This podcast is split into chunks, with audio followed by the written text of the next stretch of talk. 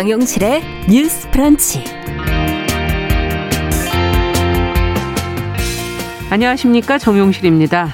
여성과 약자를 위한 정책적 조언을 꾸준히 해온 범죄 심리학자 이수정 교수, 국민의힘 공동 선대위원장을 맡았습니다.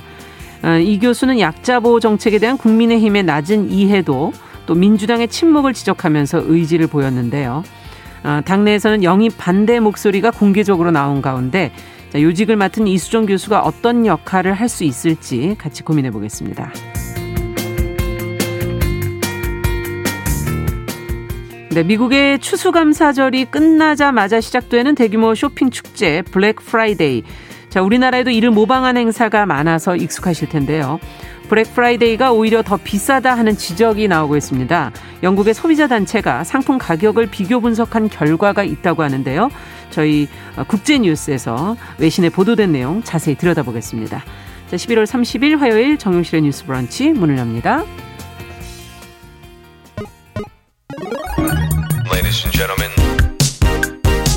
새로운 시각으로 세상을 봅니다. 정용실의 뉴스 브런치 뉴스 픽. 네, 정용실의 뉴스 브런치 유튜브와 콩 앱으로 많이들 들어오시는데요. 콩은 일라디오 채널 화면에 캠코더 모양의 버튼 누르시면 언제든지 보이는 라디오로 직접 보시면서 들으실 수 있습니다. 오늘 유튜브로 한 600분 가까이 들어오셨네요. 감사드립니다. 자, 첫 코너 뉴스픽으로 문을 열겠습니다. 화요일, 목요일은 이 두 분이 지켜주고 계십니다. 신보라 국민의힘 전 의원 안녕하십니까? 네, 안녕하세요. 조성실 정치하는 엄마들 전 대표 안녕하십니까? 네, 반갑습니다. 네. 자, 오늘 민감한 얘기를 처음부터 좀 해보도록 하죠. 여성과 사회적 약자를 위해서 목소리를 내온 범죄 심리학자 이수정 교수. 지금 이제 국민의힘의 공동선대위원장직을 이제 수락을 했는데 당의 영입 배경, 또 이 교수가 직을 수락한 이유, 그리고 또 언론을 통해 전해진 주요 발언들 먼저 좀 정리해보고 어떤 논란들이 있는지도 살펴보겠습니다. 신보라 의원께서 좀 내부적인 내용들 좀 정리해 네. 주시죠. 네, 어제 윤석열 후보는 중앙선거대책위원회를 열고 2차 선대위 인선을 확정하면서 네. 공동선거 선거대책위원장으로 이수정 경기대 교수를 인선했습니다. 음. 범죄 심리 전문가인 이 교수는 지난해 미래통합당 그러니까 국민의힘 전신이죠. 예. 성폭력 특위에 참여하면서 당과 인연을 맺은 바 있는데요. 네. 최근 이준석 교 이준, 이준석 대표는 이수정 교수 영입을 공개적으로 반대하기도 했습니다. 네. 이양수 수석 대변인은 이에 대해서 이준석 대표는 2030 특히 남성들의 지지를 많이 받고 있는데 이 교수는 2030을 비롯해 많은 여성분의 지지를 받고 음. 있다.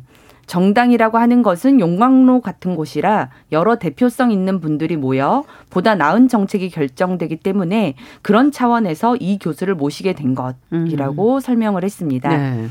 이수정 교수 또한 언론 인터뷰에서 어, 저는 음주가 감경 요인이 되면 안 된다고 수, 십수년 동안 계속 주장해온 사람이다. 음. 이재명 후보와 관련된 교제살인 사건에 대한 보도가 제가 국민의힘 선대위 합류를 결심한 데 영향을 줬다고 밝혔고요. 음. 또한 윤 후보의 여성 정책이 너무 빈약하기 때문에 그곳으로 간다. 음. 잘 모르는 건 가르치며 나아가면 된다 라고 음. 밝혔습니다.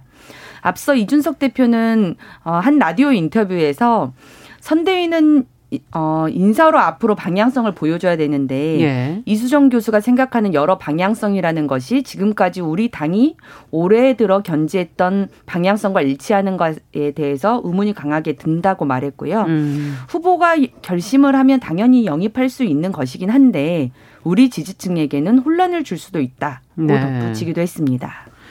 자, 지금 어 보도가 나온 내용들 정리해 주셨는데 이수정 교수의 입장과 또 이준석 대표의 입장, 어 윤석열 후보의 뭐 영입 의지는 강했다 이렇게 지금 알려지고 있는데요.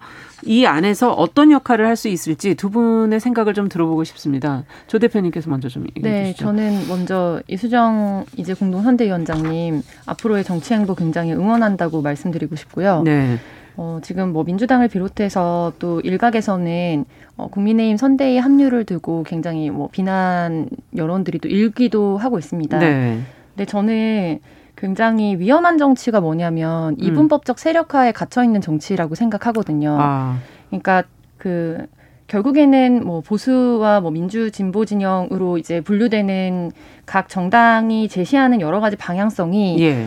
과연 현재 시대적 효용이 가장 우리에게 필요한 것이 무엇인가를 견주고 국민을 음. 설득하고 때로는 국민 의견을 경청하는 것이 정치인의 역할인데 예. 현재 그런 부분에서 내 편에 합류하지 않으면은 너는 어, 틀렸다 혹은 음. 악이다 이렇게 규정짓는 정치가 굉장히 많이 유행처럼 번지는 것 같아서 그게 굉장히 현재 위험한 요소라고 생각을 해요. 네. 그래서 좀 들어오기 전에 관련 기사를 보다가 깜짝 놀랐던 게 이재명 캠프의 현근, 현근택 대변인이 예.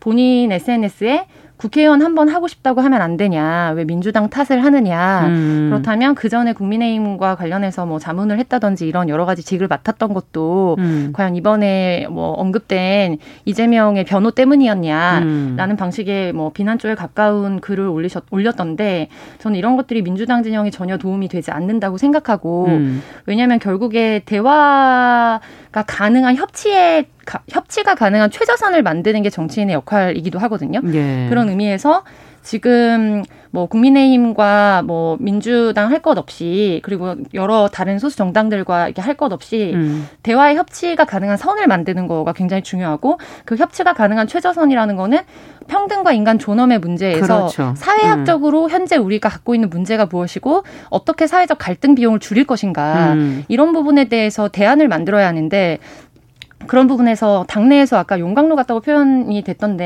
네. 그러니까 당내에서 그러면은 과연 현재 국민의힘이 내놓을 수 있는 국민에게 줄 수 있는 답이 무엇인지 건전한 음. 토론을 이끌어내고 그것이 또 대화의 장을 만들어낼 수 있다는 점에서 음. 좀 기대하는 바가 큽니다. 네. 어쨌든 정치라는 것은 협치 같이 가는 건데 그를 위해서는 방향을 어디로 지금 현재 목표가 무엇인가 태도를 어떻게 갖느냐 이런 것들이 굉장히 중요하다. 지금 많이 간과하고 있는 부분이긴 하네요. 자, 신보라 의원께서는 어떻게 보십니까? 네, 저는 어, 이수정 교수의 이제 선대위 합류 정말 환영할 만한 일이라고 생각했고요. 네. 실제 이제 이수정 교수를 영입한다는 내용이 언론에 먼저 한번 보도가 된 이후에 예. 이준석 대표가 공개적으로 이건 좀 우리가 지금 가는 방향성과 맞지 않다. 음. 이렇게 해서 공개적으로 반대를 했었는데 이제 그런 과정에서 실은 이 영입이 물 건너가는 것 아니냐 하는 조금 우려가 있었는데 아. 다행히 선대위 합류가 최종 결정이 돼서 네. 어, 어, 이 여성 정책, 약자를 위한 보호 정책 측면에서 예. 어, 국민의힘이 보여줄 수 있는 정책적 부분들이 훨씬 더 음. 보강될 수 있겠다라는 음. 생각이 듭니다. 그 이수정 교수 같은 경우는 알려진 바에 따르면은 2000 지난해 여름에 당 성폭력 대책 특위에 그렇죠. 합류를 했었고 예. 그래서 특히나 이제 그때 합류를 하면서 스토킹 처벌법 입법화에 음. 크게 이제 노력을 했고 네. 또 당이 이제 어 어쨌든 여야 합의로서 이제 최종 법률화 되는 것이기 때문에 음. 음, 이렇게 동의해서 어, 입법화되는데 역할을 하셨다고 알려져 있어요. 네. 근데 저도 제가 20대 국회 때 데이트 폭력 방지법이라지 이런 음. 법률을 많이 제안하기도 그렇죠. 했었는데 실제 이제 국민의힘 정당이 네. 이런 부분에서 좀 적극적인 역할을 잘 안 해왔습니다. 음. 비교적 물론 개별 의원들의 관심사에 따라서 다르군. 어떤 안전한 사회랄지 음. 어, 여성 폭력으로부터 방지하는 여러 노력들을 어, 해오긴 했지만 음. 그게 어떤 정당 차원의 관심 관심사로 확대되지는 못했고 네. 그런 측면에서 여전히 국민의힘이 어, 여성 정책이나 음. 어, 약자를 보호하기 위한 그런 정책들에 조금 더 선도적인 노력을 좀 기울일 필요가 분명히 있다. 네. 전 그런 측면에서 분명히 역할을 하실 거라고 생각하고요. 음. 그 어, 재보궐 선거가 지난해 4월에 있었었는데 그렇죠. 그 서울시장 선거요. 네.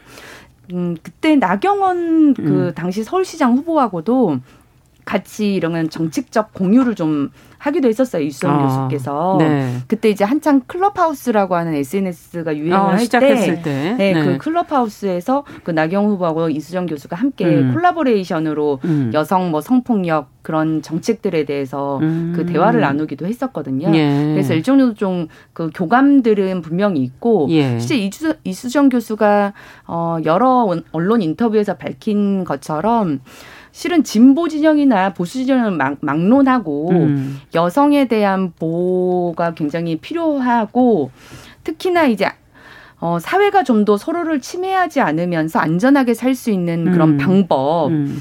그게 가장 자신의 큰 관심사이기 때문에 음. 그런 관심사를 제도로서 만들기 위해서는 그건 진보 보수를 저는 나는 가리지 않는다. 네. 어, 이렇게 또 해 왔었거든요. 음. 그런 측면에서 어 저는 이수영 교수가 어 어, 이렇게 정치적 베이스에 들어오셔서 예. 밖에서만 이제 설파하는 것이 아니라 그걸 제도로 만들어내는데 음. 분명 영향력을 보여줄 수 있을 거라고 생각을 합니다. 네. 다만 제가 조금 이제 걱정이 되는 건 어떤 부분이 걱정스러우신가요? 어, 이게 음. 한 나라의 대통령 음. 그리고 또 여당이 되고자 하는 어떤 제일 정당이라면 실은 국민 모두를 위해서 어, 도움이 될 만한 정책 공약을 또 제시하고 음. 국민들로부터 선택을 받는 게 중요한데 실제 선거 전략상에서는 예. 어떤 게 표심에 도움이 되느냐, 음. 어, 어떤 어떤 지지층을 가지고 어, 선, 이제 선거를 끌고 가야 어, 끌고 갈 것이냐. 네. 좀 그런 부분에 의해서 좀 좌지우지 되는 측면이 있고, 음. 실제, 어, 지난 재보궐 서울시장 선거 때도 네. 2030 남성 지지층의 어떤 전폭적인 지지 음. 하에 선거 승리를 이끌었다라고 하는 분석이 음. 좀 유효하게 여전히 제시되다 보니, 네. 어, 지금 대선과 관련해서도 어, 그 부분에 유효한 전략이라고 생각하고 그 부분에만 정책 공약이 음. 좀 집중되는 경향이 분명 있습니다. 네. 그래서 뭐 여성가족부 폐지라고 하는 부분이랄지 무, 무고죄에 대해서 음. 처벌을 강화하겠다는 이런 공약들이 대체적으로 그렇죠. 한쪽 지지층 그리고 한쪽 뭔가 성별에 따른 네. 어, 그런 어, 지지 경향에 근거한 어떤 음. 정책 공약으로 이어지는 게 있는데 저는 그 이수정 교수님이 뭐 주장하시는 여러 보호 정책이랄지 예. 이런 것도 실은 그게 남녀를 차별하거나 남녀를 음. 구분하는 것이 아니라 상대적으로 약, 여성이 약자인 건 사실이고 대체적으로 많은 폭력 중에 80%가 여성에게 집중되어 있다 피해가 맞습니다. 그렇기 때문에 음. 어 사회적 약자를 보호하는 정책이야말로 음. 가장 효과적으로 어, 모든 사회 구성원들이 안전하게 살 수 있는 사회를 지향하는 것이다. 필수적인 것이죠. 네, 그런 네. 관점에서 네. 어, 이 정책을 제안하고 음. 그런 것들로 조금 좀 선거 전략상의 그런 게 아니라 진짜 국민들이 어, 행복하게 그렇죠. 살수 있는 방법이 무엇이냐 예. 그런 관점에서 좀 바라봤으면 어, 좋겠다. 바라보고 제 네. 정책이 나왔으면 좋겠다. 맞는 말씀이네요. 대선이라는 건 진짜 뭐 선거 전략으로 네. 한 층만을 위해서 지금 이거 준비되어지는 것이 아니지 않습니까? 네. 국민 전체. 그러니까 그 타겟인 것이고 어, 선거 전략도 중요하지만 그 공약이나 이런 것에 있어서의 어떤 균형성 이런 것도 분명히 필요한 것 같고요.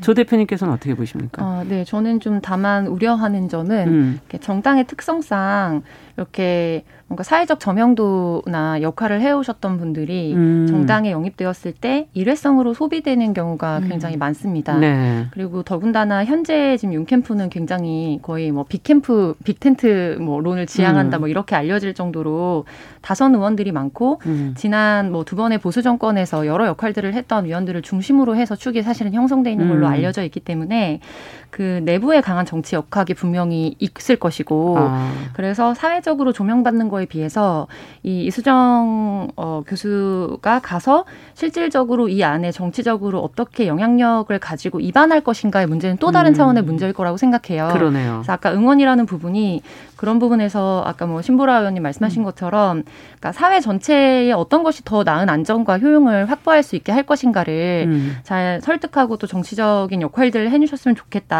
라는 음. 부분과 두 번째로는 보통 우리가 어, 사회적인 저명도를 가지고 있는 분들이 정치에 이제 인재 영입이 될 때그 음. 그 분야에 대한 명확한 철학은 알고 있습니다. 그렇죠. 근데 다만 경제라든지 뭐 음. 정치 전제나 뭐 역사를 바라보는 바, 부분들 뭐, 뭐, 그리고 현재 앞으로 우리가 나아갈 미래 정책이나 이런 부분에 대해서 음. 어떤 입장을 가지고 있는지를 견줘보기는 데이터가 굉장히 거의 없. 다 맞아요. 그래서 지금은 뭐 공동선대위원장으로 가 계시기 때문에 이제 이제까지 전문성을 갖춰왔던 부분에 대한 역할을 하겠지만 음. 지금 대선을 앞두고 향후에 어떤 역할을 당내나 또 혹은 뭐 정부 차원에서 그리고 향후에 총선이나 음. 이런 데서 할 것인가에 따라서 이분이 갖고 있는 사회 전반에 대한 정책 방향에 대한 검증도 음. 이제 추후적으로 계속해서 이루어져야 할 부분이다. 그러네요. 이 부분에 대한 말씀드리고 싶습니다. 네, 전문가들이 좀 소비되어 저명도 있는 인물들이 이 음. 일회성으로 소비되는 그 선거의 네. 방식에서 과연 이분이 어떻게 그걸 타개해 나갈 수 있는가에 대해서 응원한다.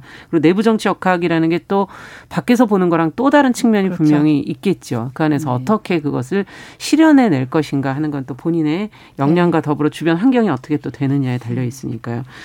자, 앞으로도 저희가 계속 좀 지켜보면서 좀 제대로 된 정책들이 있는지 앞서 얘기해 주신 대선에서 국민들에게 놓쳐서는 안될 부분과 미래, 우리 어, 대한민국의 미래를 얼만큼 잘 반영하고 있는지를 좀 어, 면밀히 좀 들여다봐야 되겠습니다.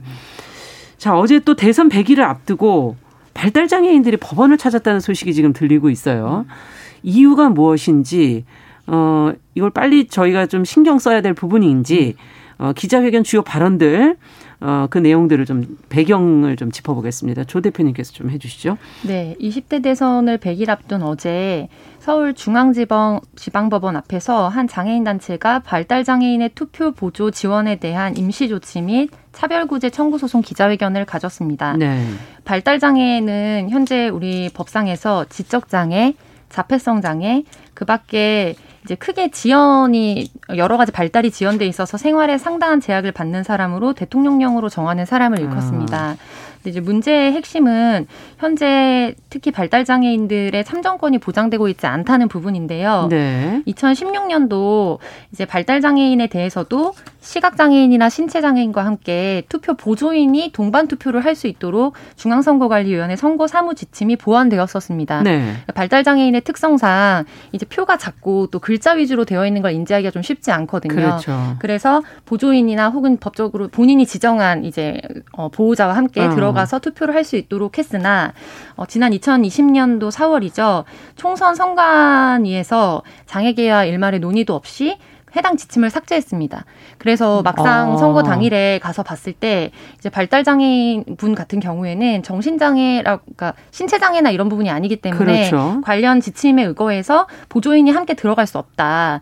그래서 본인만 현장에서 들어가야 되는 상황들이 발생했고 음. 현장 혼선이 컸을 뿐 아니라 이것은 발달 장애인의 투표권을 심각하게 박탈한다. 음. 현재 장애계에서는 약 투표 인원을 25만 명 정도로 추계를 하고 있거든요. 25만 명. 네. 네. 그래서 이제 이거 관련해서 뭐 인권위에 진정을 하고 인권위에서 실질적으로 이것은 장애인 차별금지법을 비롯한 예. 여러 가지를 위반한 조항이기 때문에 관련해서 이제 어, 구제 조치를 해야 한다라는 음. 권고 지침이 있었지만 9개월 넘게 아무런 조치가 이루어지지 않고 있는 상황입니다. 어. 그래서 어제 100일을 앞두고서 네. 법원에 어, 투표 보조 지원이 가능하도록 임시 조치를 해달라. 음. 임시 조치라는 거는 판결이 나기 전에 이 사안에 대해서 법원이 조치를 하게 되면은 음. 이제 법원이 구속력을 가지고 거기에 대해서 명령을 할 수 있는 제도이거든요. 그렇군요. 네. 그래서 이런 이야기 주장들이 있었고 이거의 문제의 핵심은 발달 장애인의 자기 결정권과 음. 그리고 장애인 관련법의 한계입니다. 그러니까 보통 보통 발달 장애인이라고 하면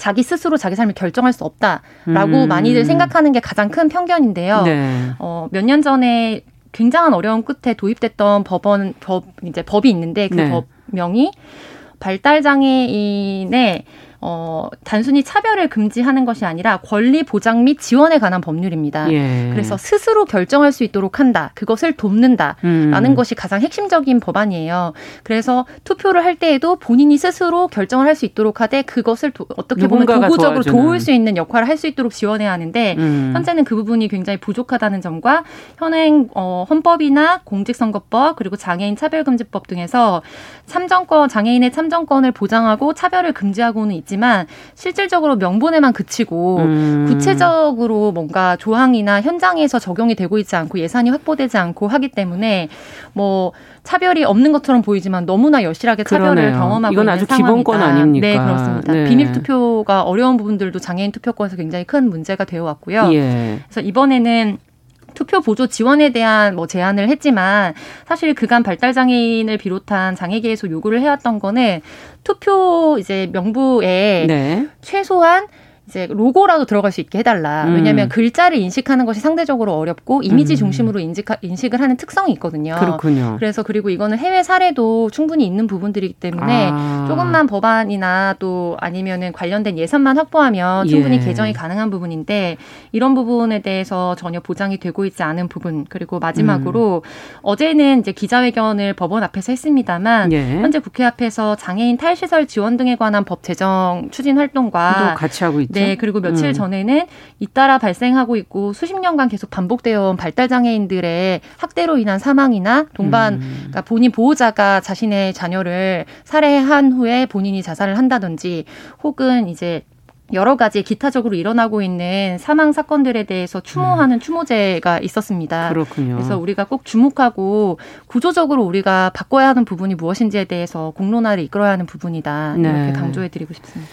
무엇보다 지금 이제 선거를 앞두고 있고 시간도 많지 않기 때문에 지금 그동안에 여러 가지 진정을 넣고 노력을 했음에도 불구하고 인권위에서 앞서 얘기해 주신 구제 지침까지 나온 상태 9개월이 네. 지났는데도 아무 조치가 되지 않고 있기 때문에 기본적인 권리를 발달 장애인에 대한 이해가 일단은 좀 부족한 거 아닌가 하는 그런 생각도 들고요.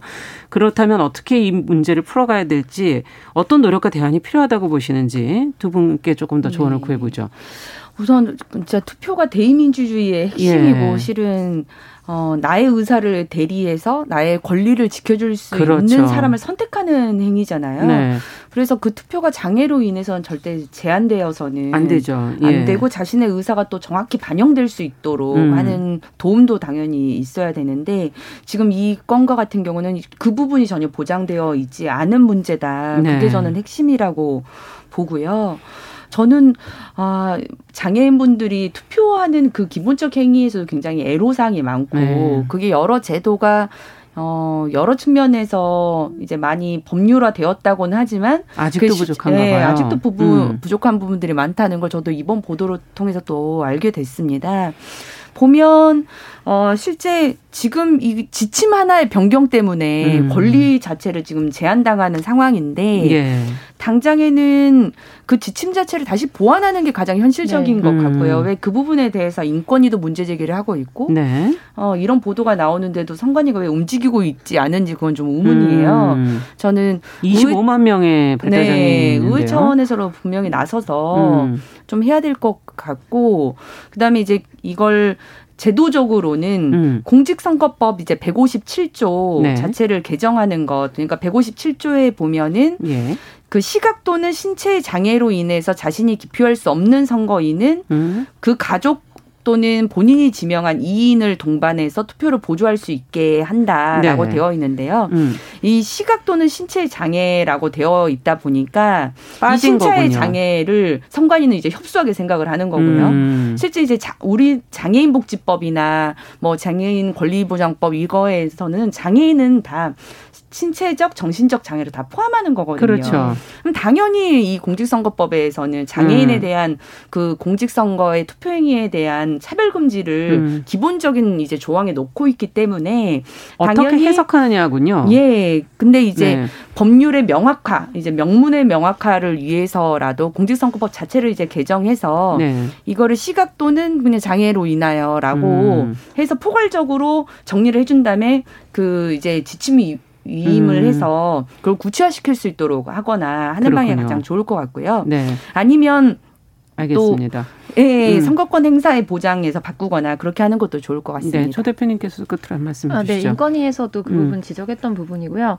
저는 가장 중요한 부분은 그러니까 단순히 장애인을 도와준다 이런 것이 아니라 음. 장애인을 사회 참여에서 배제하고 있는 우리 사회 구조의 근본적 원인을 좀 돌아볼 필요가 있다. 네. 그래서 보통 장애인들 특히 중증 장애인이나 정신지체 장애를 갖고 있거나 등등의 아 그러니까 지체 장애를 갖고 있거나 정신 장애를 갖고 있거나 하는 경우는 음. 시설 입소를 많이 하게 되어 있거든요. 그렇죠. 근데 어, 과연 장애를 가진 모든 사람, 대다수의 사람들이 음. 자연스럽게 시설에 가서 시설의 돌봄을 받고 사회와 격리되는 것이 맞는 것이고 그렇죠. 옳은 것인가에 네. 대해서 근본적 질문을 좀 던져볼 때다. 음. 그래서 관련된 여러 가지 법안이 발의가 이번에 처음으로 되었지만 음. 실질적인 뭐 상정만 될 뿐이지 논의가 되고 있지 음. 않아서 그런 부분에 대해서도 지속적 관심 부탁드립니다. 네.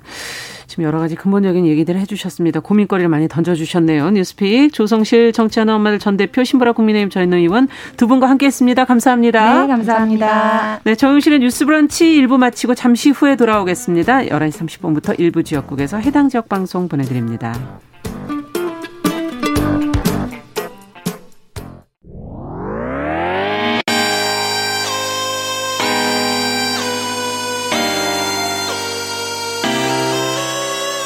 어떤 사람들은 삼루에서 태어났으면서 자신이 삼루타를 친 것처럼 생각하며 살아간다라는 음. 말이 있어요. 3분 즉석칼에 만들듯이 법안을 뚝딱뚝딱 잘 만들어내시는 분들이 왜 여기에 대해서는 음. 이렇게 직무유기를 하고 있을까 그런 문제가 들고 따끔하게 이 여성 팬티에 달려있는 정체불명, 의미불명의 리본에 대해서 생각을 하게 됩니다. 도대체 이 아이는 왜 있는가? 경쾌하게 정말 그런가요? 외신도 당황한 거죠. 이 사건을 보고 예. 도대체 한국에서 무슨 일이 벌어지고 있는 거냐. 음. 이거 한국의 성보수주의 때문 아니냐. 할 말은 하면서 같이 고민해보면 고민해 보겠습니다. 세상을 보는 따뜻한 시선 정용실의 뉴스 브런치 네, 정용실의 뉴스 브런치 11시 31분 열고 있습니다. 자, 시인의 시선으로 뉴스와 세상 들여다보도록 하겠습니다. 시시한가. 오늘도 방수진 시인 자리해 주셨어요. 어서 오세요. 네, 안녕하세요. 항상 재밌는 뉴스를 갖고 오셔서 오늘은 또 어떤 뉴스를 갖고 오셨을까? 네, 오늘은 재밌으면서 좀 가슴이 뭉클한 어, 어, 뉴스를, 뭉클한? 네. 뉴스를 가지고 와봤는데요. 아나운서님께서는 네. 키다리 아저씨라는 소설 네. 아시죠? 그럼요. 어렸을 적 참 문학 소녀들의 가슴을 뭉클하게 아, 저런 분이 계셨으면 좋겠다. 네, 나도 이런 키다리 아저씨가 있었으면 하는 생각을 불러 일으켰던 소설인데요. 네. 가난한 한 소녀에게 정체를 밝히지 않고 편지만 주고 받으면서 경제적 지원을 해주는 음. 우리 삶에 실제로 존재하는 독지가가 있다라는 독지가가 사연이 독지가가 있다. 네, 키다리 아저씨라는 사람이 실제로 존재하더라라는 야, 뉴스인데요. 참. 최근에 연세대 키다리 아저씨라는 음. 어, 이 음. 기사가 화제가 됐습니다. 무슨 이야기인지 인터넷에 올라온 사연과 매일경제신문 기사를 바탕으로 설명을 네. 좀 해드릴까 하는데요. 아버지를 암으로 잃고 어머니와 둘이 살던 한 대학생이 있었는데 어머니가 운영하던 작은 가게가 이제 코로나19로 폐업하게 되면서 음. 월세를 낼 수도 대학 등록금을 마련할 수도 없었다고 합니다. 네. 그때 학교 인터넷 커뮤니티에서 월급 받고 기분 좋은데 돈 없어서 밥 굶는 친구 있으면 댓글을 달아달라라는 한 선배의 글을 보게 됩니다. 음. 학생은 혹시나 하는 마음에 도움을 청했고 그 직후인 작년 5월부터 올해 11월까지 입금자명을 정확하게 키다리 아저씨에게서 달마다 수십만 원의 생활비를 지원받았다라고 오. 하는 내용인데요. 이 학생은 그 덕에 끼니를 해결할 수 있었을 뿐만 아니라 아르바이트를 줄이고 공부를 열심히 할 수 있었기 때문에 로스쿨에 합격하기까지 어, 했다고 좋은 합니다. 소식도 있었네요. 네. 네. 그래서 이제 그 은혜에 보답을 하고 싶어서 예. 선배에게 요청을 했더니 거절했다고 해요. 모든 문제가 해결되면 비슷한 어려움에 처한 후배들을 그냥 도와달라라고 했답니다. 아. 가슴이 따뜻해지는 격려의 말들도 함께 전했다고 하는데 사실 키다리 아 저씨와 관련해서는 올해 초에도 기사가 난 적이 있긴 했습니다. 음. 형편이 어려운 후배들에게 10만 원씩 이렇게 밥값을 넣어준 거죠. 하지만 알려진 정보는 단 하나. 12학번 선배라는 것 그거 하나뿐이라고 합니다. 1, 2학번 지금 젊은 분이에요. 네, 네. 굉장히 젊은 기다리 아저씨라고 어. 볼수 있죠. 10만 원씩 밥값도 넣어줬고 또 그 전에 또 수십만 원의 생활비를 또 지원해주기도 하고 네. 아니 이거 뭐 소설이나 영화 속에 나오는 이야기 같은데 자신도 내세우지 않고 어찌 보면 좀 드라마틱한 그런 방법을 선택하고 있는 것 같아서 연말 되면 이런 얘기 잠깐 나왔다가 또 사라지잖아요. 그게 아니라 이런 분이 존재한다는 게 지금 어, 저희가 막 시사 이런 문제를 보는 것보다 더 기쁘네요. 그런 문제보다 보면 화가 나는데. 맞습니다. 네. 저도 11월 3일자 뉴스 보도된 한 사례를 보고 가슴이 뭉클해진 적이 있었습니다. 바로 오. 어. 80대 할머니 한 분께서 강남구청 복지정책과에 1억 5천만 원 상당의 기부금을 익명으로 정달한 사건이었죠. 아. 강남구에 따르면 10월 29일 오후 2시경 할머니가 독거노인 등 어려운 이웃을 위해 써달라라는 말을 남기며 기부금을 전달했다고 합니다. 할머니가 기부한 돈은 1억 5,225만 367원으로 음. 강남구 개인 후원금으로서는 최고 금액이라고 해요. 아, 돈 많은 지역인데 거기서 개인 후원금 중엔 최고였군요. 네, 이런 부분도 사실 조금 아이러니한 느낌을 그러네요. 받기도 하는데요. 봉투를 받은 김기섭 주무관은 곧바로 할머니를 뒤따라가서 이름이라도 성함이라도 알려주세요라고 그렇죠, 말했지만 그렇죠. 할머니는 말없이 구청 앞 건널목을 건넌 뒤 버스를 타고 사라지셨다고 해요. 아. 예, 강남군 할머니의 뜻에 따라 이 강남 복지재단을 통해서 저소득층을 위해 이 금액을 사용하는 방안을 검토 중이라고 하는데 네. 저는 이 80대 할머니께서 이 돈을 얼마나 긴 세월 동안 어떻게 모으셨을지 생각해 보니까 정말 가슴이 뭉클하고 그렇죠. 저도 역시 경제 생활을 생활을 하지만 미래를 위해 차곡차곡 돈을 모으고 있지만 제 앞가림을 하기 바빠서 음. 정말 누군가를 위해 내 모든 자금을 이렇게 투척한다는 생각은 하지도 못했는데 진심으로 경외심이 느껴지더라고요. 이렇게 이런 분들이 계시기 때문에 세상이 살만하다는 생각이 정말 맞습니다. 드는 것 같아요. 예. 기부 관련 뉴스를 보면은 사실 평범한 사람들이 남들을 위해서 큰 돈을 기부하는 거는 큰 돈을 가진 분들보다 평범한 분들이 참 많다는 생각을 하게 되는데 어, 오늘 이야기한 이 키다리 아저씨는 어떨까요? 뭐 30대 정도인 것 같고 1, 2학번이면 네. 재벌가 자제? 어, 뭐 로또를 했나? 여러 너무 가지 지금 사, 이게 세속적인 얘기인가요? 코인으로 큰 돈을 버셨나? 제일 먼저 그런 생각이 네. 들 수도 있을 것 같아요. 그래서 네. 이제 방탐정 오늘 또 아, 나서서 오늘 한번, 한번 제 추리, 예, 추리의 결과를 한번 말씀드려보겠습니다. 작가의 상상력으로. 네. 네. 제 추리의 결과로는 음. 어, 아나운서님께서 추측했었던 그런 세속적인 어떤 어, 신분이 아니라 어. 30대 미혼의 자신도 일전에 어려운 시절을 보낸 적 있는 아. 대기업에 다니는 일반 회사원일 것 같다라는 추측을 제가 해봤습니다. 어. 당사자가 연세대 키다리 아저씨라고 불렸잖아요. 예. 명성이 좀 꽤 있는 학교이니까 예. 아마도 취직을 했다면 대기업 정도에 취직을 어. 했을 것 같고 키다리 아저씨가 쓴 글을 보면 보너스를 탔는데 나누고 싶다. 월급을 타는, 탔는데 나누고 싶다라는 음. 문장이 종종 등장합니다. 즉 보너스를 자주 타는 직업이라는 거죠. 어. 그런데 보통 대기업이라고 해도 보너스가 매, 매주 자주 나오진 않거든요. 아, 그럼요. 일반 사무직, 마케팅, 인사관리 이런 쪽은 보너스 나올 일이 없습니다. 네. 그 중에서도 좀 공과 쪽, 기계, 아. 산업, 통신, 반도체 요런 가시적 성과가 빠르게 나오는 음. 직종의 근무자가 아닐까 생각이 들었습니다.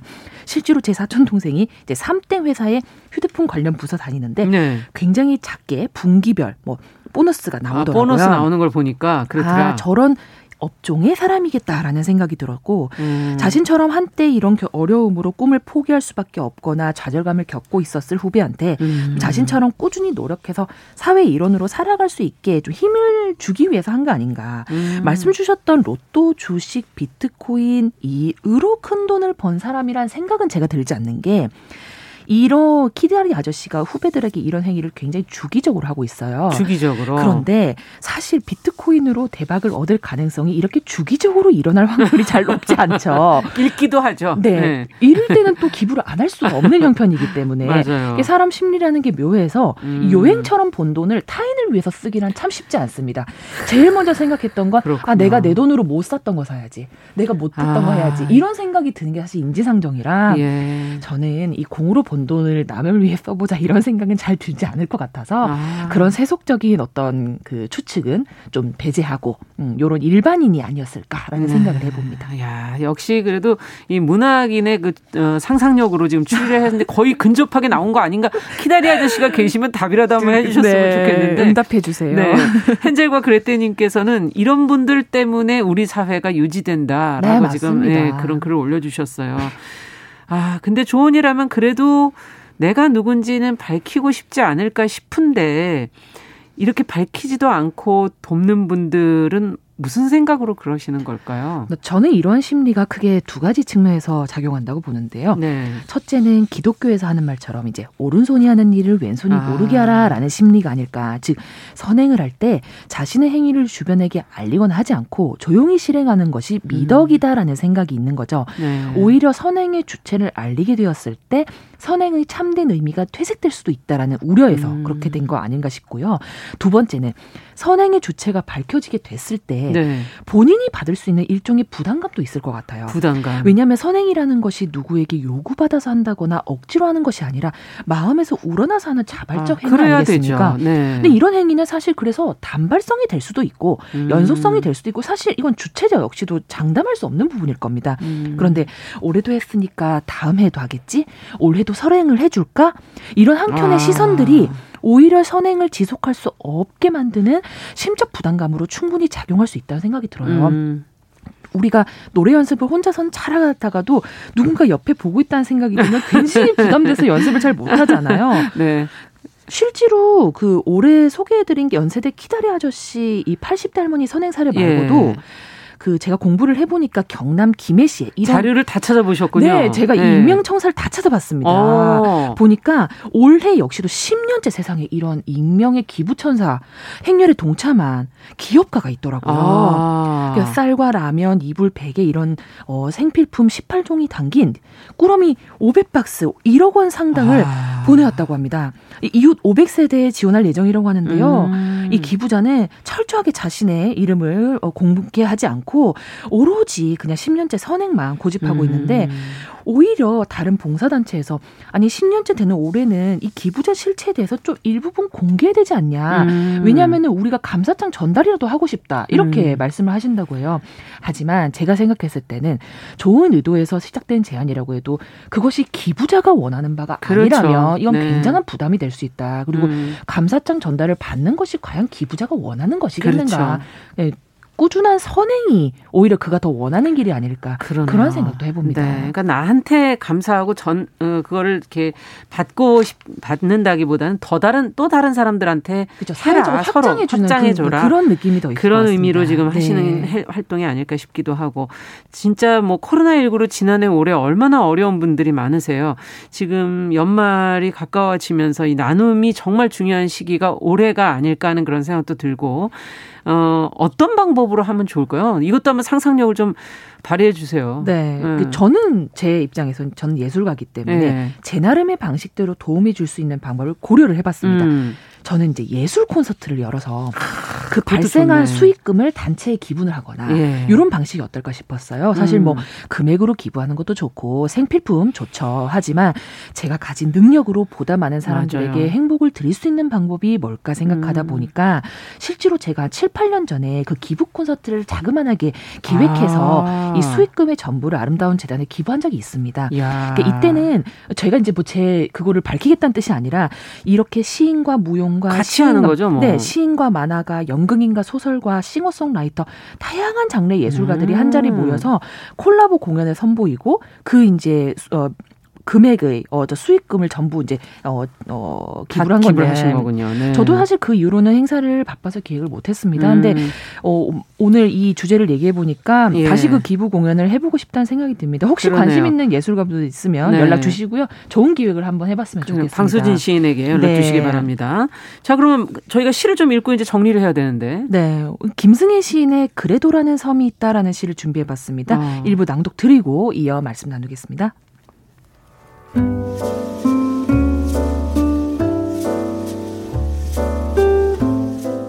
그래도라는 섬이 있다. 김승희.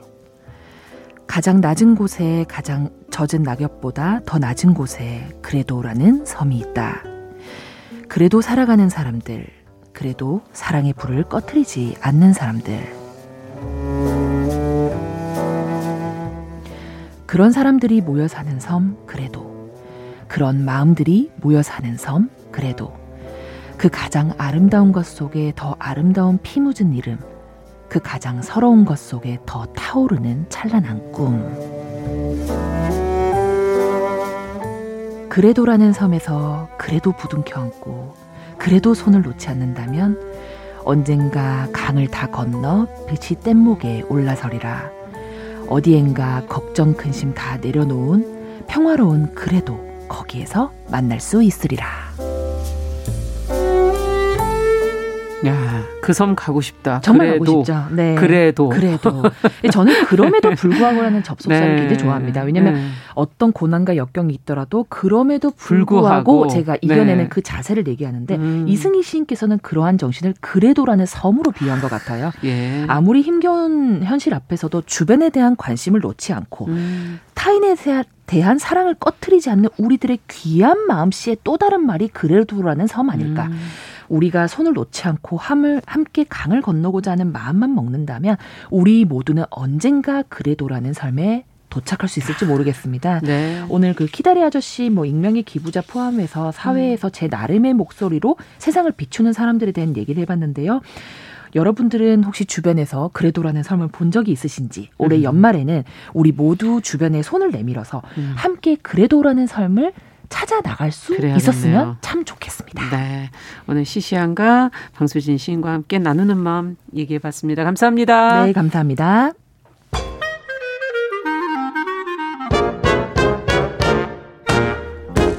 모두가 행복한 미래. 정용실의 뉴스 브런치.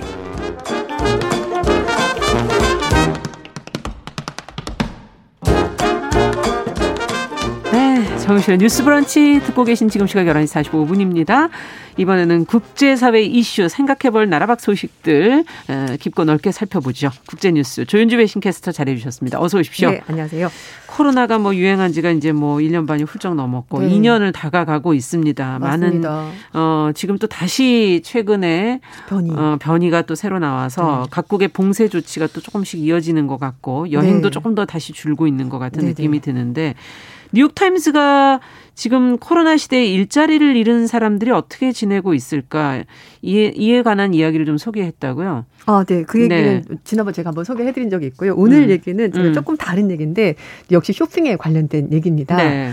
어, 블랙 프라이데이 많이 들어보셨죠? 음. 쇼핑하는 시즌. 그렇죠. 네, 네. 추수감사절 이제 그때 지금들 많이 국내에서도 많이 뜨던데요? 네 맞아요. 예. 요즘 우리 젊은 사람들도 되게 많이 하는. 저는 사실 직구를 안 하기 때문에 음. 뭘 사진 않았습니다. 그래서 네. 제가 좀 음, 결심한 바가 있어가지고 예. 소비를 좀 줄여보자. 음. 그렇게 결심해서 제가 요즘 소비를 안 하는데요. 그래서 사실 예. 쇼핑 시장 아무것도 안 샀거든요. 아. 근데 원래 미국은 블랙 프라이데이 그러면 이때가 연말 가장 네. 싸게 살수 네. 있기 때문에 많이들 맞아요. 이제 쇼핑을 하는 시기죠. 네, 그래서 이제 전 세계에서 오기도 하고 지난주 음. 금요일부터 음. 이제 쭉 지금 시작이 되는 거고요. 예. 어, 월요일은 블랙 프라이데이 때 오프라인 매장 가서 물건을 못 산 사람들이 이제 온라인으로 사기 때문에 아. 사이버 먼데이인데 이제 그 의미가 없어졌죠. 요즘 다 온라인으로 사니까. 그렇죠. 네, 그래서 어 근데 이제 뭐 요즘 백신 접종 좀 올라갔고 음. 봉쇄도 잘 되면서 음. 작년과 달리 조금 그래도 소비자들이 오프라인 아, 가서 물건을 사기는 샀는데 예상만큼 그렇게 많이 사진 않았어요. 맞아요. 예, 예. 그래서 어, 올해 온라인 매출이 사상 처음으로 줄어들었다는 보도가 나왔습니다. 아, 온라인이? 네네네. 예. 그 블랙 프라이데이 온라인 매출이 사상 처음으로 전년보다 감소했다라는 아. 그런 소식이 나왔는데요. 이 마케팅 데이터 분석 업체인 어도비 애널리틱스가 자료 발표했는데 올해 블랙 프라이데이와 추수 감사절 합친 음. 온라인 매출이 89억 달러로 사상 처음으로 전년 대비 감소했습니다. 그러니까 지금까지는 계속 우상향. 네. 어, 계속 금액이 점점 늘었는데 올해 처음으로 음. 가격이 떨어진 건데요. 어, 작년 블랙 프라이데이 온라인 매출이 음. 90억 달러 정도였는데 네. 올해 1억 달러가 빠진 겁니다. 음.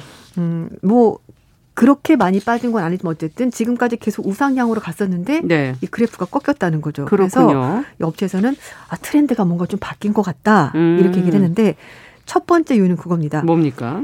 그 공급망 혼란이 있었잖아요. 예. 병목 현상. 최근에 계속 예, 문제됐었죠. 그래가지고 사람들이 아 크리스마스 때까지 물건 안 오면 어떡하지? 음. 미리 사야 되겠다. 그래서 이미 뭐 9월 달이나 10월 달에 구매를 했다. 미리. 네. 그래서 요즘 이제 Thanksgiving 때 요때는 예상외로 좀 덜 산 것 같다. 아. 그래서 요 시기에 아 매출이 좀 줄어든 것 같다.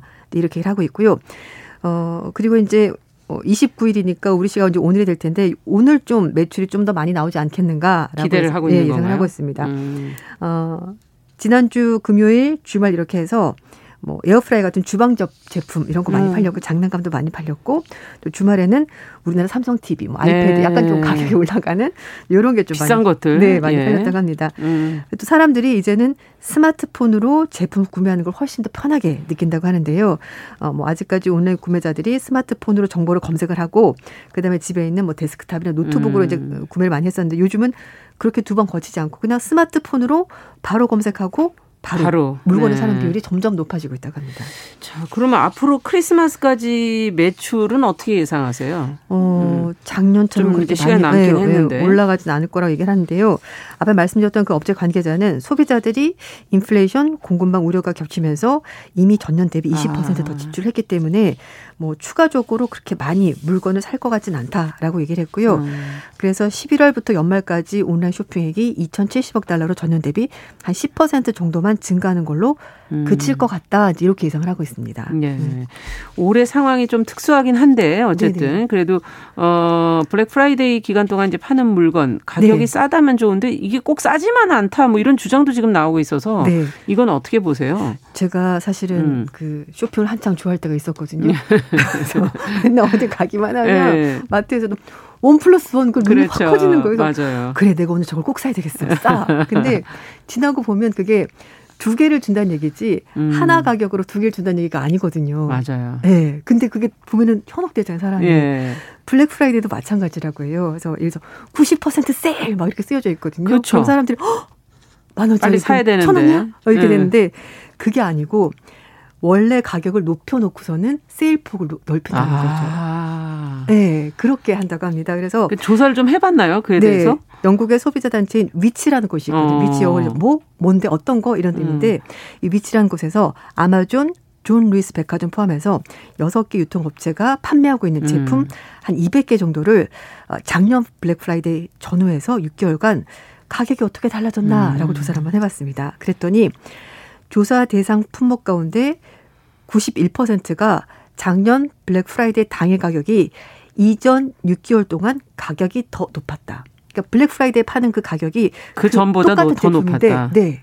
높게 해놓고 다 많이 깎아줬다. 네네 맞아요. 그렇게 되는 겁니다. 그래서 아. 블랙 프라이데이 당일 가격이 이후에 6개월간 더 봤더니 더 높거나 같았던 제품도 98%. 그러니까 그 대부분이란 얘기잖아요. 90%가 넘어서면. 네. 그러니까 네. 200개 품목 중에서 거의 대부분이 그랬고요.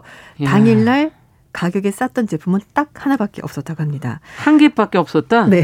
아, 이거 너무한데요? 좀 충격적이죠. 충격적인데요. 사지 말아야 되나? 네, 그래서 네. 이제 이건 이제 BBC가 보도한 내용인데요. 네. 그래서 존 루이스 백화점에서 판매된 제품 중에서 최악의 제품이 있었습니다. 그 모 회사에서 뭐예요? 만든 세탁기였는데요. 네. 작년 블랙 프라이데이에 할인가라면서 309파운드에 팔았다고 해요. 음. 근데 그 블랙 프라이데이 그전 5개월 동안은 이 똑같은 제품이 음. 249파운드, 60파운드나 싸게 팔렸고요. 어머나. 블랙 프라이데이 이후 한 달 동안은 289파운드. 아니 그러니까 이렇게 가격이 고무줄 가격이에요? 그러니까요. 그래서 참, 네, 아. 영국의 거래 표준 협회 관계자는 블랙 프라이데이 사이버 몬데이 세일 행사가 더 큰 것처럼 음. 보이고 또 많은 할인 행사를 찾아볼 수 있긴 한데 조심해야 된다. 그러네요, 진짜. 그래서 어, 판매업자들이 세일 기간 동안에 소비자들에게 더 많은 혜택을 준다 이렇게 보이게 하려고 음. 세일 폭을 넓히는데 그게 사실은 가격을 미리 올려놓고 정가가 이만큼이다라고 올려놓고는 예. 세일을 많이 해주는 것처럼 하기 때문에 소비자들이 소비를 할 때는 방심하지 말고 좀 안전하게. 그러니까 제품 가격을 미리 좀 알고 계셔야 되겠군요. 맞아요, 맞아요. 네, 퍼센트에 맞아요. 너무 속지 마시고. 네. 네. 왜 부동산 얘기도 그런 거 하잖아요. 예. 내가 사고 싶은 뭐 아파트가 있다, 빌라가 예. 있다 그러면 가격을 계속 보고 있다가 어. 이게 떨어지면 아 이게 싸진 거구나라고 알게 될 텐데 그 가격을 모르면 그러니까 미리 오. 물건 가격을 알고 이렇게 네. 좀 체크를 하시다가 네네 맞아요. 아. 근데 또 아마존 측에서는 이렇게 하는 겁니다. 소비자들이 1년 내내 가장 싼 물건을 살 수 있도록 제공하고 있고 음. 이제 가격이 다 공개돼 있지 않냐. 그러니까 소비자들이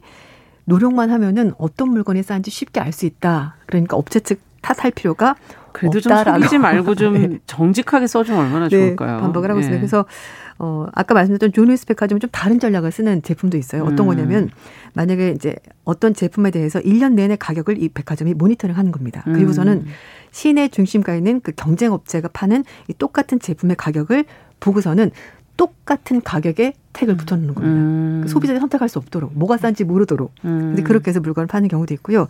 그리고 한 회사는 또 스피커를 판매하는데 권장 소비자 가격이 199 파운드였는데요. 아, 작년 블랙 프라이데이 때 159 파운드에 팔았다고요. 네. 근데 봤더니 이 똑같은 제품의 1년 동안 평균 277일 동안 가격이 159 파운드보다 같거나 또는 약간 낮게 팔렸던 겁니다. 그러니까 정가 자체를 아예 높이 올려놓고 음. 대폭 세일을 해주는 것처럼 물건을 팔았던 거죠. 예. 근데 아마존 근로자들은 지금 블랙 프라이데이 시즌에 맞춰서 파업을 했다는데 이건 또 무슨 얘기입니까? 네, 이제 어 사실 이제 미국에도 소비가 이제 점점 올라오면서 네. 근로자들이 굉장히 바빠진 게 맞거든요. 그리고 요즘 워낙 배달이 많지 않습니까? 음, 그렇죠. 그래서 이제 그 노동조합과 시민단체, 환경단체가 이 Make Amazon Pay란 연합을 구성해서 을 음. 영국, 독일, 이탈리아, 프랑스 이런 곳에서 26일 날 파업을 벌였습니다. 공정한 급여를 지급해 달라. 그리고 음. 노조가 활동을 하는 거를 존중해 달라.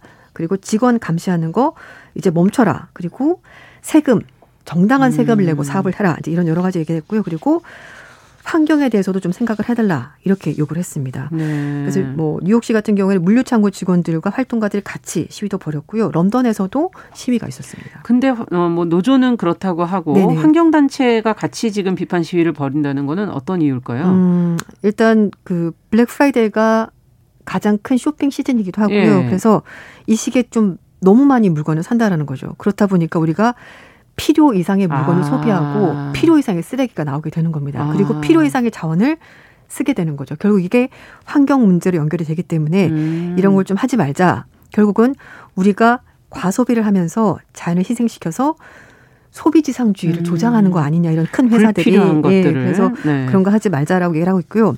또 영국의 자선단체인 빈곤과의 투쟁 관계자는 네. 아마존이 온라인 소매업 그리고 클라우드 서비스 물류에 걸쳐서 굉장히 강력한 지배력을 가지고 있기 때문에 시장이 공정하게 돌아가지 못한다. 음. 결국은 이런 것들이 사회적으로 큰 문제를 일으키고 아마존 직원들이 그 파업한 이유 중에 하나가 감시 좀 그만해라라고 얘기 말씀드렸잖아요. 예. 이게 뭐냐면은 어, 이제 코로나 시가 되면서 아마존 측에서 직원들이 재택근무도 많이 하고 배달이 많아졌잖아요. 그렇죠. 그래서 알고리즘을 이용해서 배달 노동자들의 근로 시간과 근무 행태를 아. 추적을 한 겁니다. 그래서 아. 이제 그 알고리즘을 가지고 모여진 데이터를 가지고 아, 너 배달 제때 못했구나 해고야. 음. 이런 식으로 한 거죠. 그래서 AI가 근로자를 해고한다라는 불만이 나오면서 어, 사측에서 너무 근로자들의 모든 것을 한다. 어, 일거수일투족 감시한다. 그래서 이거를 멈춰달라. 근데 네. 회사 측에서는 코로나 시기 때문에 어, 직원들이 어디에 있는지 동선도 파악이 필요하고 여러 가지 음. 이제 보안 문제 때문에 하는 거다 이렇게 했는데 어쨌든 근로자들은 그런 부분에 대해서 굉장히 불만이 컸던 겁니다. 네, 여러 음. 측면에서 블랙 프라이데이 소비자들도 한번 자신을 네. 좀 돌아보는 그런 시간이 됐으면 음. 좋겠네요. 음. 예. 자, 국제뉴스 오늘 조윤주 베이싱캐스터와 함께 블랙 프라이데이 관련된 내용 살펴봤습니다. 말씀 잘 들었습니다. 네, 감사합니다. 네, 정우실의 뉴스 브런치 화요일 순서도 같이 인사드리겠습니다. 저는 내일 오전에 다시 뵙겠습니다. 감사합니다.